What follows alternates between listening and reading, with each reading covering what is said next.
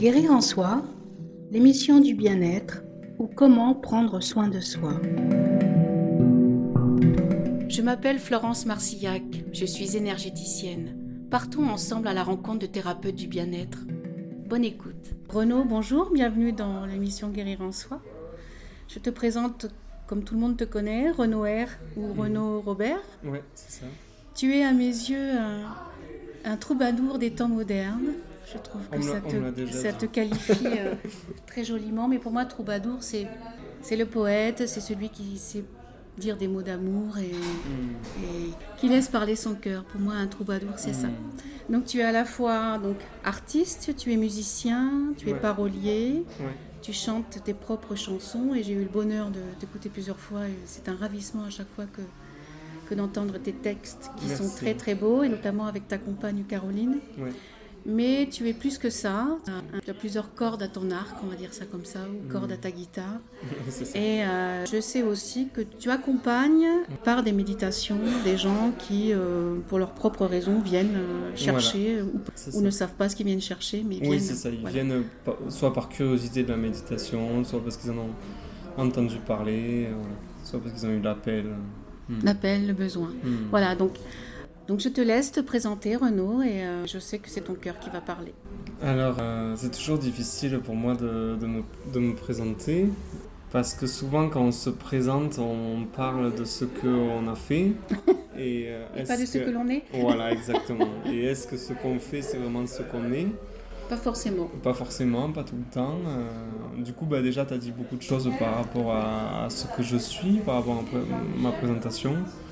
Peut-être que euh, des choses que je peux dire euh, par rapport, surtout par rapport au, au contexte dans lequel on se rencontre, c'est-à-dire euh, l'émission de Guérir en soi, donc le chemin un peu euh, Oui. spirituel, le chemin de l'éveil. Ce que je peux dire, c'est que j'ai pas vraiment senti dans ma vie, moi, de, de- il y a des gens qui nous disent des fois, je suis venu sur le chemin à ce moment-là parce que j'ai eu un burn-out, parce que j'ai eu une crise existentielle, parce que j'ai eu. Moi, j'ai pas vraiment, j'ai pas vraiment le sentiment qu'il y a eu un avant et un après dans ma vie. Par contre, ce que je retiens, j'en parle souvent dans mes accompagnements de méditation, euh, je retiens une phrase, moi, qui m'a fait un déclic. Et, euh, je devais avoir une dizaine d'années ou un peu moins d'une dizaine d'années. Et euh, j'ai demandé à mon père où c'est que s'arrêtait le ciel. Et mon père m'a répondu le ciel s'arrête pas. Et ça, C'est magnifique ça. ça a ouvert comme une capsule euh, en haut du crâne. Ça a ouvert tous les possibles. Voilà, c'est ça.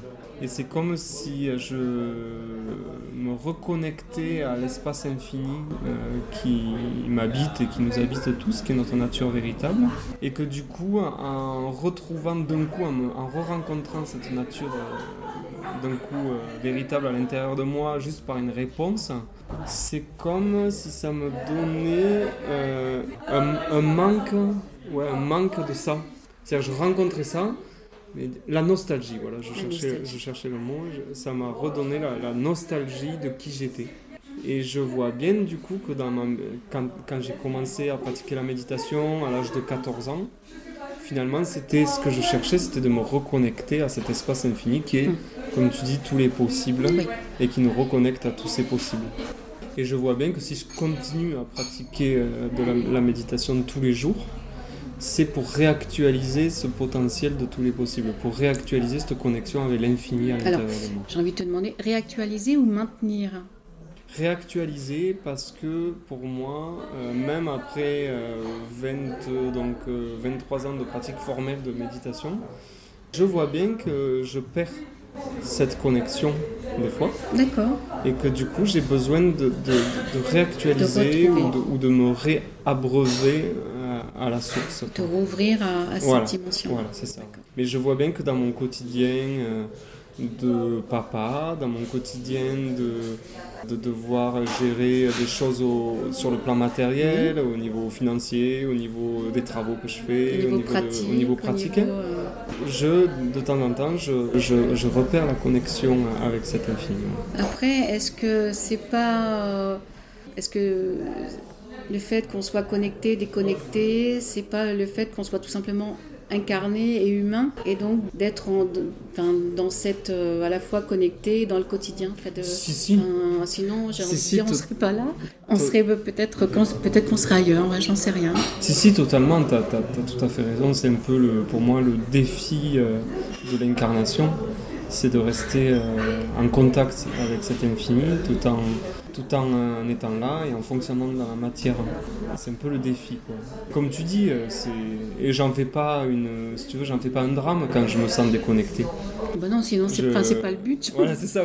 Peut-être que du coup, euh, pour être plus juste, euh, je pourrais le formuler différemment en disant que euh, c'est un repas. Mon quatrième repas, c'est ma méditation. D'accord. C'est-à-dire que je, je m'attable Oui. pour manger du silence. Tu t'installes, tu t'apprêtes, hein, Voilà. tu te je- prépares. Voilà. Et je me nourris de, de- du silence, de l'énergie, de la vibration intérieure qui me, voilà, qui, me, qui me nourrit et qui me donne cette nourriture intérieure dont j'ai euh, vraiment euh, soif et euh, un besoin fort. Donc c'est, elle est vraiment quotidienne, ta propre méditation. C'est vraiment un besoin que tu ressens. Ma chaque- pratique formelle de l'assise, ouais, c'est quotidien. Euh, oui, c'est un besoin. Euh, je le sens comme un besoin, ouais, comme, un, comme un repas. Ouais. Je préfère, euh, ça m'est arrivé justement d'être dans des périodes de voyage, dans, dans des moments de, euh, euh, avec de l'inconfort un peu matériel ou tout ça. Mais malgré tout, même si je loupais un repas, euh, un vrai repas, Un vrai repas, tu ratais pas, tu ratais pas celui. celui-là, je le ratais pas. Quoi. Je, je me suis retrouvé dans des endroits, euh, même euh, à la sortie euh, d'une bouche d'évacuation, euh, où il n'y avait pas des super odeurs, où il y avait des moustiques et tout ça. Mais je restais 45 minutes, une heure euh, en posture Oui. pour pratiquer la méditation. Donc tu, tu, tu- vraiment tu dire tu t'installes et tu te prépares et tu te mets dans, tu te conditionnes, mais conditionnes dans, dans le bon sens. Ouais, c'est ça. Et euh, voilà, tu sais que tu t'accordes ce temps où euh, à la limite, euh, Il peut se passer n'importe voilà, quoi. j'avais te dire il y a un ouragan qui passe, ça. mais Renaud il est, Je- je- je il est dans, dans cet instant de repas. Mm. Quand tu on parlait tout à l'heure de l'incarnation, j'ai une phrase qui est très belle que tu connais puisque nous avons en commun un Roland euh, Mm. que j'admire profondément. C'est, il m'a toujours dit nous sommes des êtres de lumière euh, venus sur terre incarner euh, la matière et non pas l'inverse. Et non pas hein. l'inverse. Et ça, c'est vrai qu'au début je comprenais pas parce que parce que c'est quelque chose qu'on ben, n'oublie pas tous les jours, qu'on n'oublie pas du tout. Mm. Et ça donne une autre dimension à ce pourquoi on est ici. Et en Ouais, fait, on ça. inverse complètement notre vision des choses et notre compréhension. Ouais. Entre parenthèses, d'ailleurs, euh, dans notre monde, euh, la plupart des choses sont inversées.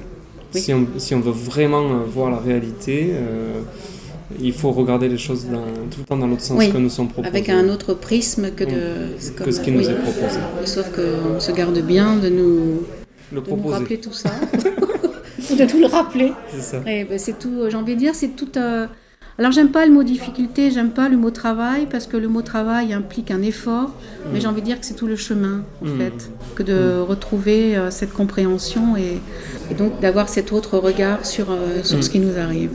Alors, euh, moi, ça me fait euh, rebondir à ce que tu dis. Moi, à une époque, je- j'aimais pas trop le mot travail, le mot effort.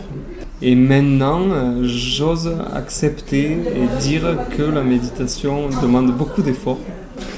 Parce qu'il y a une force euh, latente euh, sur Terre et en nous, qui est comme l'apesanteur pour les objets.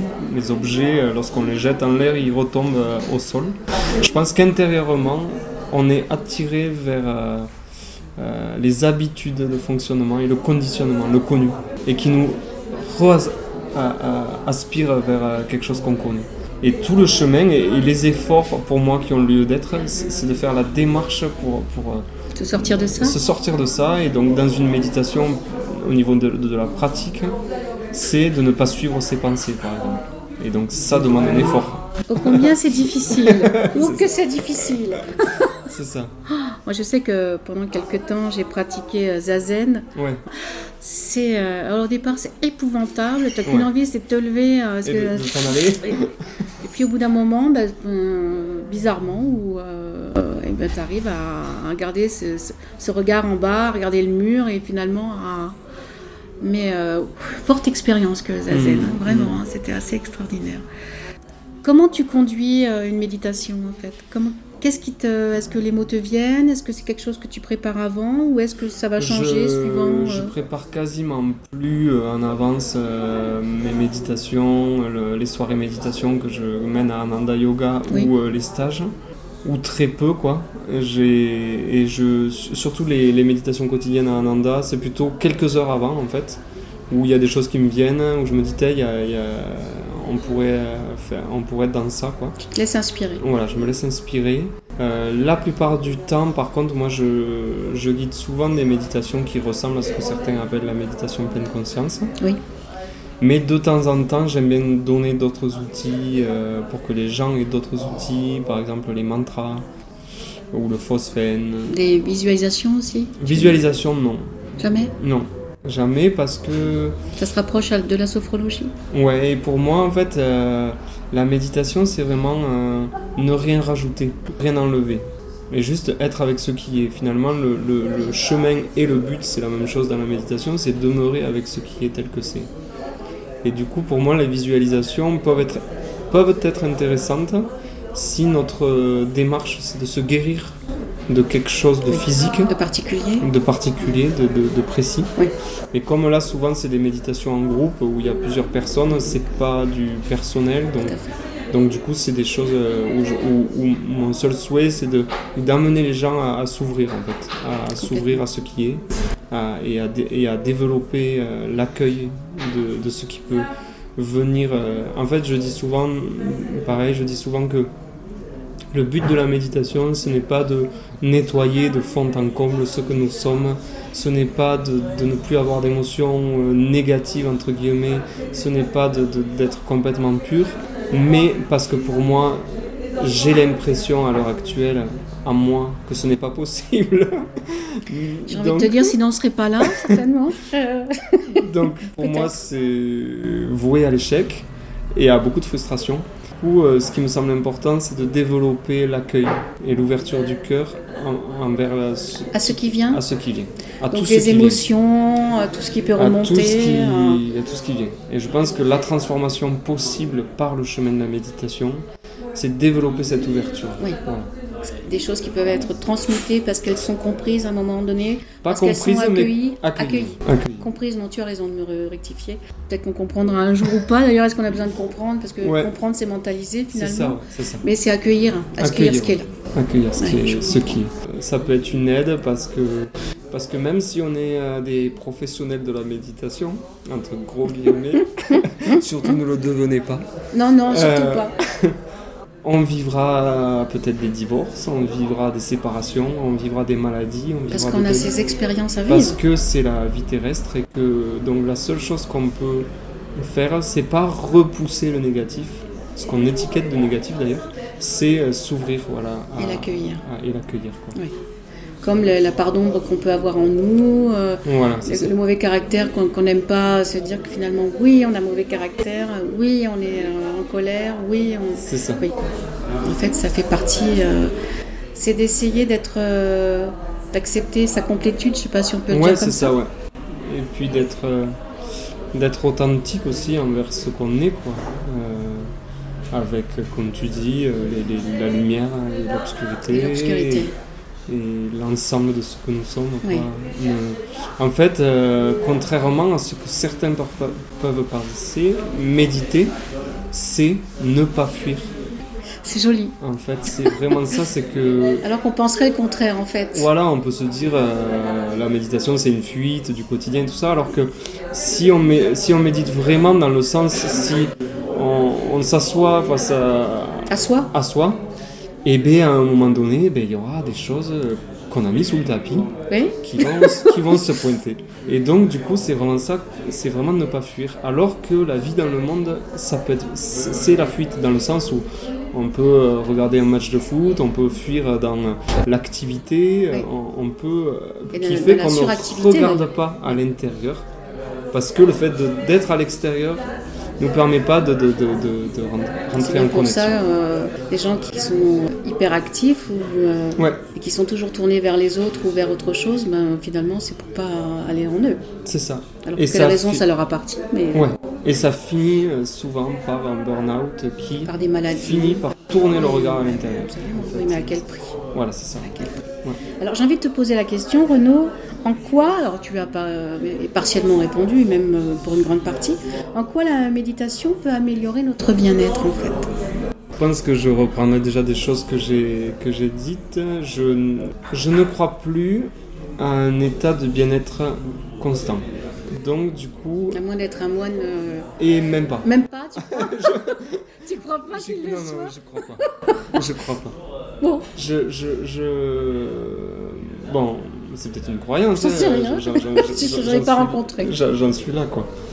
Ce que je crois, c'est une possibilité voilà, d'accueil, peut-être constant, à un moment donné du chemin. Moi, j'en suis pas là. Il y a plein de choses que j'accueille pas dans ma vie. en tout cas, pas les premières minutes. pas encore pas, tout de suite Pas hein tout de suite. Pas tout de Euh, suite. ce qui est intéressant avec la méditation, c'est que ça peut nous aider à accueillir plus rapidement. Oui. C'est-à-dire que il y a des choses qui se sclérosent dans nos vies quand on n'accueille pas rapidement. C'est-à-dire que par exemple, je, je prends un exemple, j'ai une contrariété avec quelqu'un. On a l'habitude de, de- si, si on n'est pas habitué à ne pas s'identifier à nos pensées, à nos émotions, on va rebrasser ça. Parfois, pendant plusieurs années même. Il y a- Longtemps. Il y, a des gens qui, qui ont ça pendant plusieurs années, qui ont des rancunes et qui créent donc des maladies physiques et tout ça. La méditation peut permettre plus de ne pas s'identifier à nos pensées et à nos émotions. Et je dis encore, euh, moi euh, ça, ça fait euh, donc euh, de- depuis l'âge de 14 ans que je pratique, donc ça fait 23 ans que je pratique la méditation formelle. Je, je suis pas du tout au stade d'accueillir tout euh, sur l'instant. On se donne avec le sourire, euh, en rendant grâce, merci. Voilà, c'est ça. Oui, donc Par contre, je vois bien que, euh, fois même des, des, des, des, des- des tensions et tout ça, il me faut que quelques minutes pour redescendre et pour lâcher et Ah, pour en mais- sourire.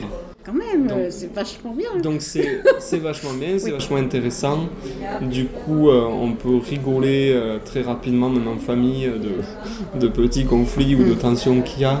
Et ça, du coup, c'est intéressant parce que ça, en fait, la désidentification amène l'humour. Et l'humour, du coup, amène la, la- la continuité de la communication. Ce que j'ai envie de te dire aussi, si tu me permets, c'est que le fait que ce temps entre le moment où, où ça agit et ça actionne quelque chose et que ça redescende, ça, ça peut aussi exprimer qu'il y a quelque chose qui n'est pas encore tout à fait réglé. Si on peut le voir comme ça. Ouais. Je Ouais, sais pas, moi ouais, c'est ce qui me vient. Je peux, après, je- Ça peut. Prendre mon propre ça- exemple, hein, ça mais- peut. là tu dis, un, si ça gratte encore un petit peu, c'est qu'il y a Ouais. peut-être quelque chose qui finalement qui n'est pas encore tout à fait réglé. Quoi, tu me diras, on aura d'une vie ou plusieurs vies pour arriver à, Ouais, ouais, ouais, ouais. à régler complètement les choses. Mais oui, c'est effectivement intéressant cette approche-là, d'avoir conscience qu'il y a ça, ah, il y a ça, mais tu sais que par ton expérience et ces méditations, bah, tu t'en tu t'en sors de cet état. Voilà, ça te ça. permet de Ça dire, mais là, là-haut, là, il y a ça qui se passe, C'est ça. D'être spectateur de ce qui arrive.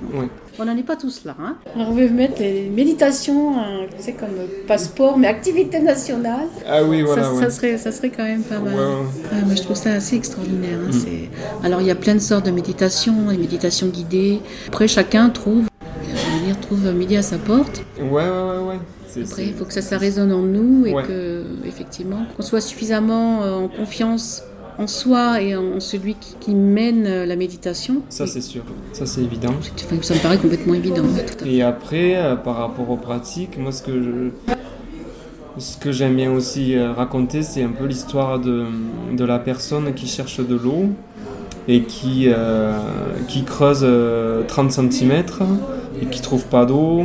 Donc il se déplace, il recreuse 30 cm, il trouve pas d'eau, il se redéplace, il creuse un mètre, il trouve pas d'eau, et ainsi de suite. Et il creuse euh, une vingtaine de trous à peu près d'un mètre de profondeur et il a jamais trouvé d'eau. Et quelqu'un arrive et lui dit Mais si tu avais creusé tout le temps au même endroit, tu aurais creusé euh, 20 mètres de profondeur et il y aurait sûrement eu de l'eau.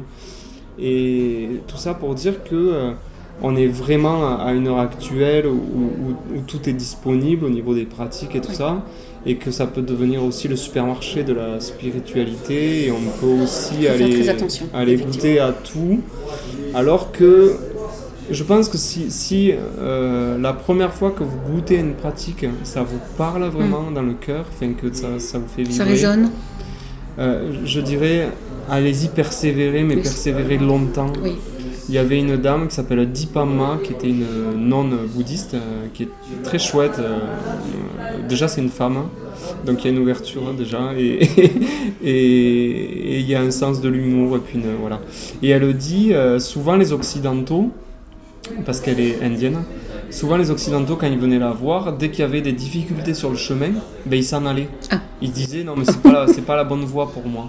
Et elle disait justement, quand il y a des difficultés, C'est là où il faut. c'est c'est là que, que ça veut dire que c'est- c'est c'est la bonne pratique. C'est ça. C'était au bon endroit, mais il faut persévérer C'est en fait. Parce que ça Continue à soule- creuser. Voilà, ça soulève, un peu ce qu'on parlait tout à l'heure, ça soulève les zones d'ombre. Le- le- la poussière sous le C'est tapis. ça. Et donc, c'est des périodes qui sont pas très simples. C'est pas parfois l'idée qu'on se fait de la méditation, de C'est la pas confortable en fait. voilà, de la de la femme euh, jolie euh, qui est très souriante et qui a l'air tellement zen. Oui, t'en as la- croisé des comme ça Sur les sur les panneaux publicitaires, Oui, dans les magazines. c'est ça. Bon, après, c'est sûr que, bah, disons que c'est quelque chose qui appelle. Euh, c'est comme tous les beaux produits sont tous beaux, tout lisses, tout gentils, tout machin. Enfin bon, à la réalité, euh, alors il y en a, hein. Mais bon, c'est pas ça. Ouais, Mais bon, si s'en appelle un ou deux, pourquoi pas. Donc on arrive déjà, Renaud, à la fin de cette émission. Donc j'ai pour habitude de, de poser la question qu'évoque pour toi guérir en soi?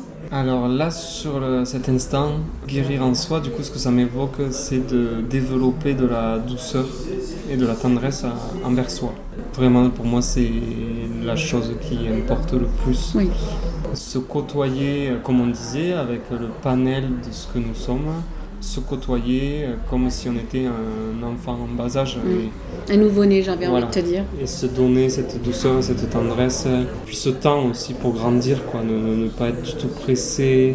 En fait, c'est, on peut tomber vraiment, je- j'en ai parlé tout à l'heure, mais dans cet écueil de, de vouloir se nettoyer, de, de vouloir se purifier, Mm. donc de ne vouloir ne plus avoir d'émotions négatives, de ne plus avoir de colère. De...